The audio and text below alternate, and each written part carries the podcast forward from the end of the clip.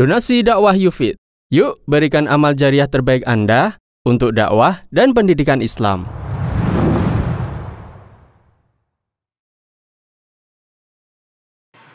Kadang kita merasa hidup ini terlalu berat. Mohon nasihatnya Ustaz agar bisa tetap istiqamah dan tidak terjerumus ke dalam maksiat. Salah kalau kita memandang hidup ini terlalu berat. Hidup ini simple. Salah Pak. Saking simpelnya lihat orang-orang yang ada di hutan. Tidak ada pendidikan, tidak ada lampu, tidak ada kemajuan, teknologi seperti yang kita rasakan, tidak ada ini, tidak ada itu. Mereka bisa hidup? Bisa hidup? Bisa, berarti hidup ini simpel. Siapa yang mengatakan hidup ini terlalu berat? Kesalahan kita ketika menilai hidup di dunia ini terlalu berat. Hidup di dunia ini simple. Asumsi kita dia berat-berat menjadikannya berat benaran.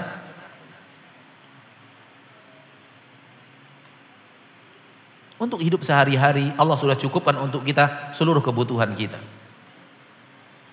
Namun Allah tidak memberikan kepada kita keinginan kita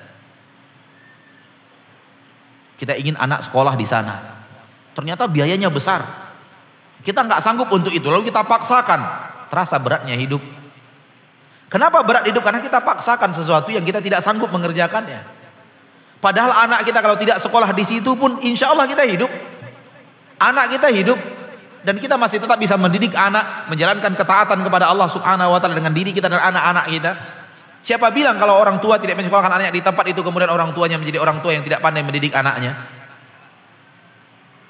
Artinya beban hidup kita, kita yang kita buat sendiri karena keinginan kita yang lebih daripada kemampuan kita. Kita ingin terasa berat sekali biaya biaya makan.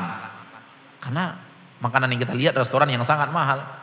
Padahal restoran yang biasa-biasa saja kita sanggup untuk membayarnya. Demikian lakukan dalam kehidupan. Demikian lakukan dalam kehidupan. Bahwa hiduplah sesuai dengan kemampuan yang Allah berikan kepada kita. Hidup ini akan terasa simpel. Biiznillahi azza wa jalla. Anda selalu mengatakan kepada saudara-saudara Anda. Ya akhi antum beli ke pasar. Beli pisang satu sisir. Itu sudah bisa untuk tiga hari sarapan pagi. Simpel kan hidup? Beri. Berapa harga pisang satu sisir? Sangat murah. Itu sudah bisa untuk sarapan pagi kita tiga hari. Apa yang mengatakan siapa yang mengatakan hidup ini susah? Hidup ini susah karena terlalu banyak yang kita inginkan dari hal-hal yang kita tidak mampu mengerjakannya. Maka hilangkan keinginan yang tidak mampu kita kerjakan itu, hiduplah sesuai dengan apa yang kita miliki.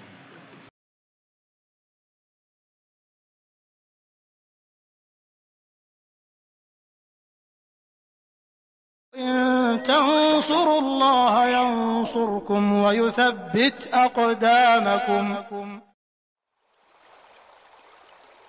Bayangkanlah kita berada di tempat yang sangat damai, tenang. Rasanya hati ini teduh, rasanya jiwa ini damai.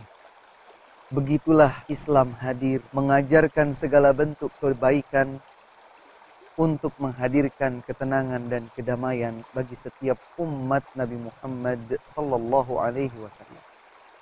Beriman kepada Allah, beriman kepada Rasulullah sallallahu alaihi wa ala alihi wasallam dan menjalankan ketaatan kepada kedua. Salah satu yang diajarkan oleh Islam agar kita bisa mendapatkan kedamaian dan ketenangan di dalam jiwa adalah dengan berzikir mengingat Allah Subhanahu wa taala. Pujilah kebesaran Allah. Renungilah setiap tanda-tanda kebesaran Allah. Karena dengan itu kita akan merasakan kedamaian di dalam jiwa ini. Allah Subhanahu wa taala berfirman, "Alladzina amanu wa tatma'innu qulubuhum bidzikrillah, ala bidzikrillah tatma'innul qulub."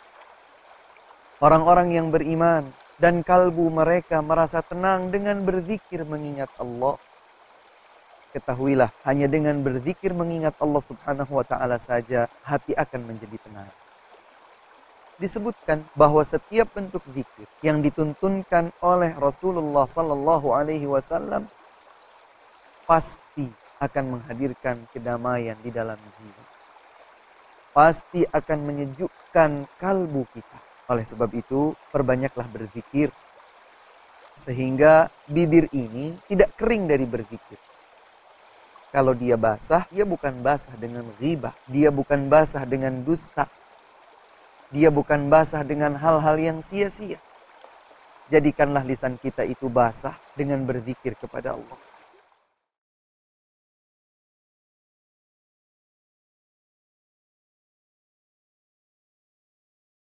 إن تنصروا الله ينصركم ويثبت أقدامكم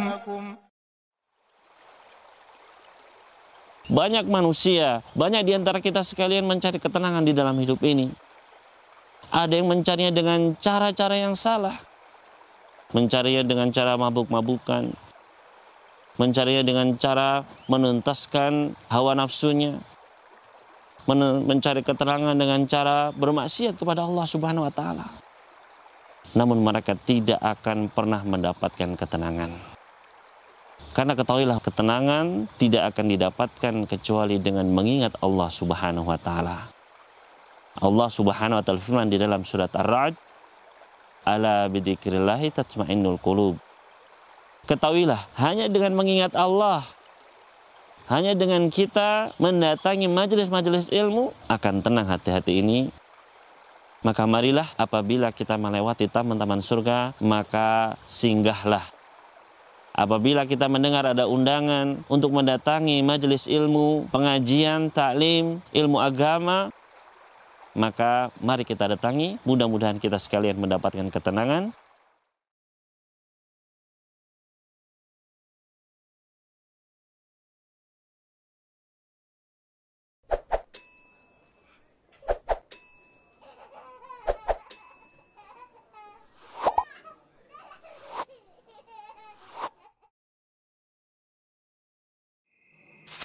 Jiwa manusia tidak akan pernah merasakan ketentraman, kesyahduan, dan kesejukan kecuali jika jiwa tersebut terus mendekat, mendekat, dan mendekat kepada penciptanya.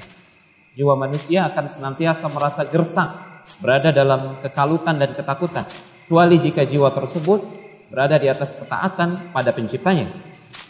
Jiwa manusia akan selalu haus dalam pencariannya, kecuali jika jiwa tersebut minum dari telaga pemiliknya. Dialah Allah Subhanahu wa taala.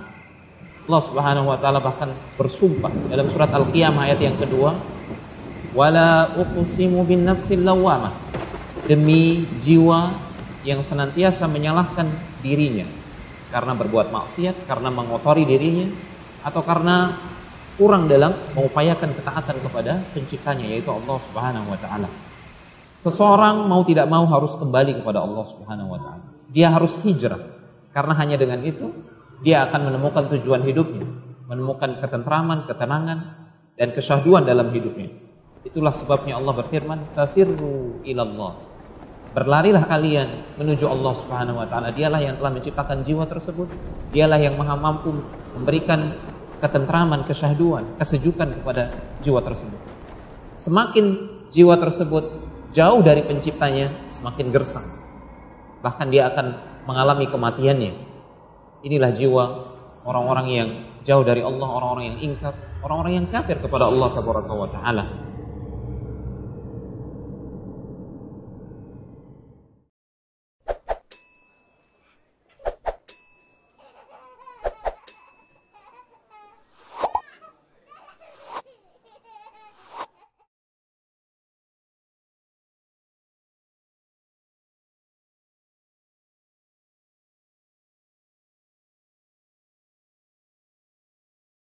Donasi dakwah Yufid. Yuk berikan amal jariah terbaik Anda untuk dakwah dan pendidikan Islam.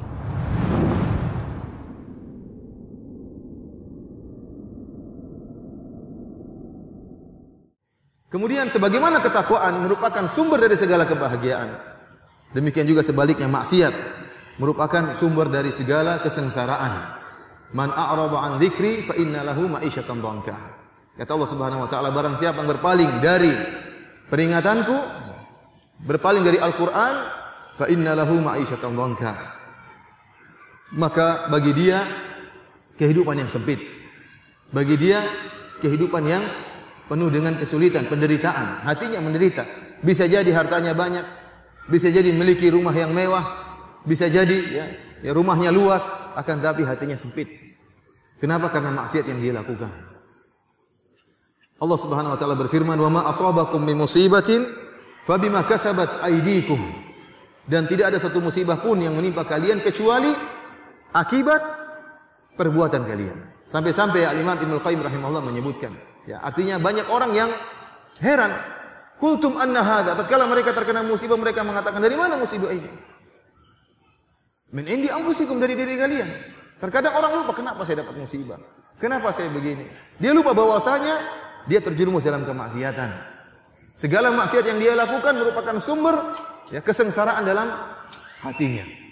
Bahkan para ulama menyebutkan bahkan pandangan haram yang kita umbarkan melihat aurat wanita yang tidak halal bagi kita sengaja kita berlezat-lezat melihat hal yang diharamkan oleh Allah Subhanahu wa taala itu sumber kesengsaraan bagi hati seorang.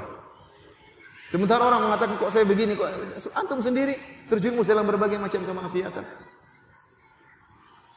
Karena Ibnu Qayyim rahimahullah menyebutkan segala kesedihan, gundah gulana, kekhawatiran yang menimpa hati seorang itu merupakan uqubatun muajjalah. Hukuman yang Allah segerakan bagi seorang. Bahkan kata beliau, narun dunyawiyah. Neraka jahanam yang Allah segerakan di dunia ini. Kenapa dia menderita? Karena kemaksiatan-kemaksiatan yang dia, dia lakukan. Jadi seorang yang ingin berbahagia, hindarkan kemaksiatan. Sebisa mungkin jauhkan diri dari kemaksiatan dan bertakwa kepada Allah Subhanahu wa taala. Karena seluruh kesengsaraan, seluruh ya kegelisahan hati kembalinya kepada kemaksiatan yang dilakukan oleh seorang. Donasi dakwah Yufid. Yuk berikan amal jariah terbaik Anda untuk dakwah dan pendidikan Islam.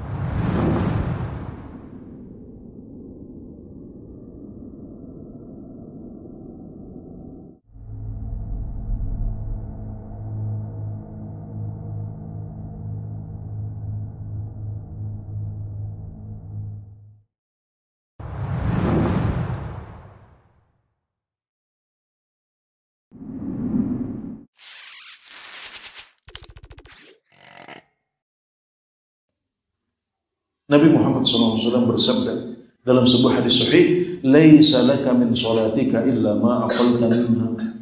Kamu tidak dapat apa-apa dari sholatmu kecuali yang engkau hayati.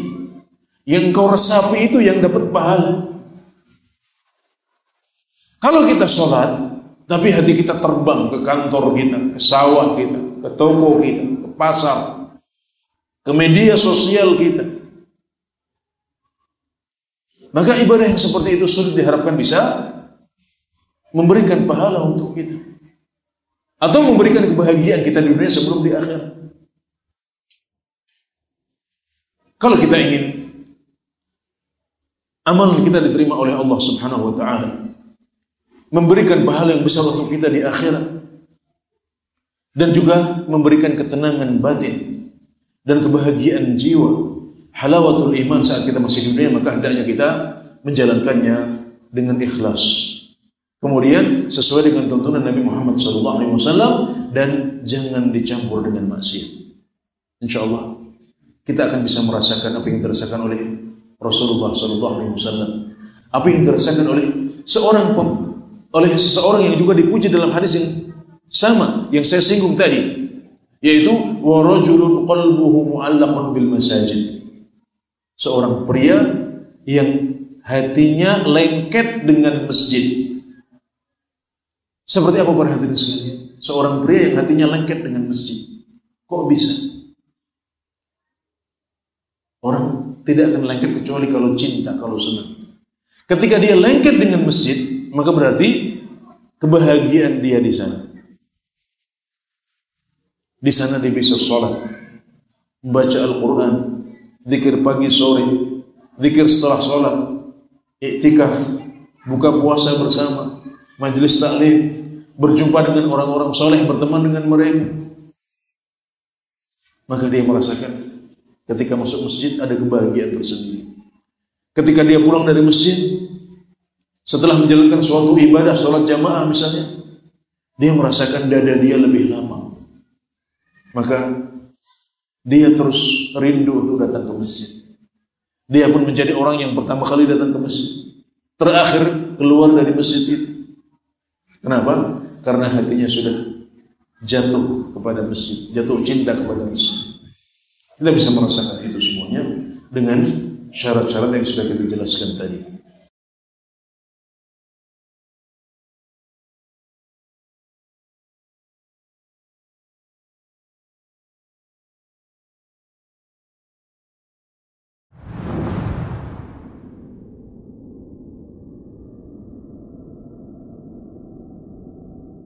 Kebahagiaan bukan hanya diukur dengan banyaknya harta. Kalau seandainya kebahagiaan diukur dengan banyaknya harta, maka niscaya orang-orang yang tidak beragama Islam adalah berarti orang-orang bahagia. Kenapa? Karena sebagian mereka orang-orang yang diluaskan rezekinya oleh Allah Subhanahu wa taala. Tetapi lihat bagaimana seorang dari kaum muhajirin yang tinggal di pelataran di halaman Masjid Nabi Muhammad SAW. Mereka mendapatkan kebahagiaan yang benar-benar tulus. Kebahagiaan yang sebagian ulama mengatakan lau alimuna lajaladuna bisuyuf. Subhanallah. Kalau seandainya mereka mengetahui kebahagiaan yang kami rasakan, maka niscaya mereka akan mencambuki kami dengan pedang-pedang. Artinya, kenapa kami tidak bisa mendapatkan kebahagiaan sebagaimana yang mereka dapatkan? Puncak kebahagiaan ada pada ketenangan hati. Allah Subhanahu wa taala berfirman di dalam Al-Qur'an, "Ala alladzina amanu wa tatma'innu qulubuhum bi dzikrillah." Ala bidzikrillahi tatma'innul qulub. Ya. Artinya dan orang-orang yang beriman dan hati-hati mereka tenang dengan keiman, tenang dan hati-hati mereka tenang dengan berzikir kepada Allah. Ingatlah dengan berzikir kepada Allah hati akan tenang. Kemudian perhatikan dari ayat ini surat Ar-Ra'd ayat 27 eh 28 kita akhirnya mendapati bahwasanya puncak kebahagiaan ada pada hati dan harus Bapak Ibu saudara-saudari sekalian sepakat dengan saya akan hal itu. Puncak kebahagiaan ada pada ketenangan hati. Harta berlimpah tidak akan ada apa-apanya kalau merasa hatinya tidak tenang. Dikejar-kejar, perasaan merasa bersalah, perasaan dan semisalnya. Kalau seandainya naik mobil mewah, seakan-akan mobil tersebut seperti rumah di dalamnya, tapi hati tidak tenang, ini semua tidak akan ada manfaatnya. Kalau seandainya di hadapan kita ada hidangan yang begitu lezat, tetapi ternyata hati kita tidak tenang, maka makan pun tidak akan nyaman.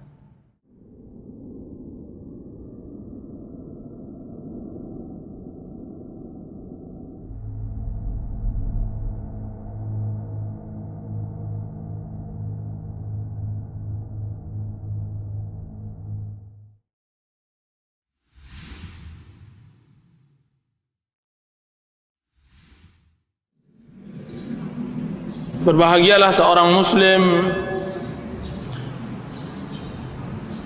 yang berjalan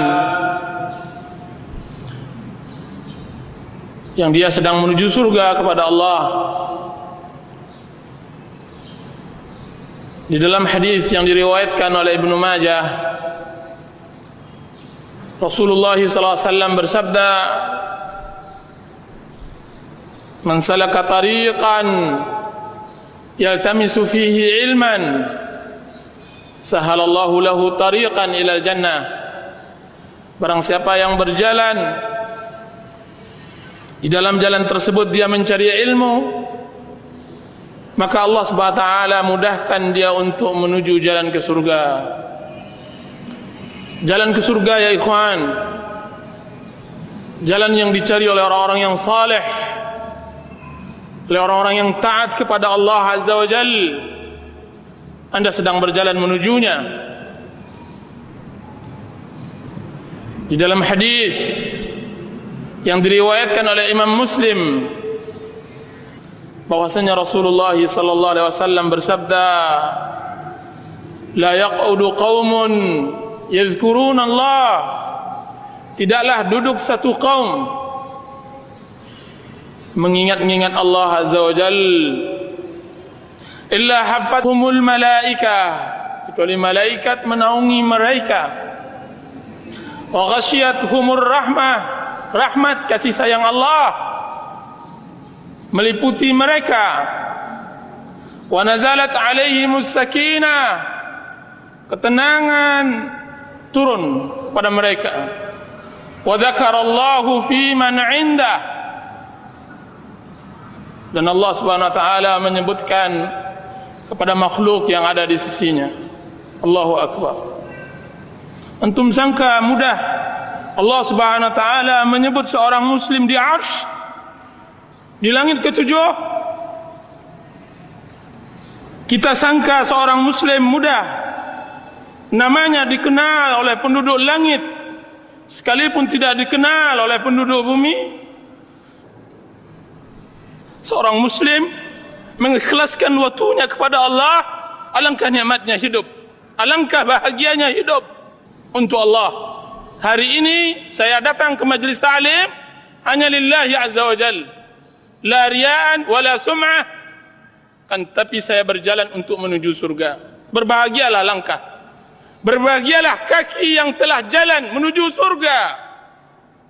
Karena saya yakin tidaklah yang hadir menyibukkan dirinya untuk sesuatu tentang agama Allah Azza wa Jal kecuali dia memiliki hati yang hanif. Untukmu yang berjiwa hanif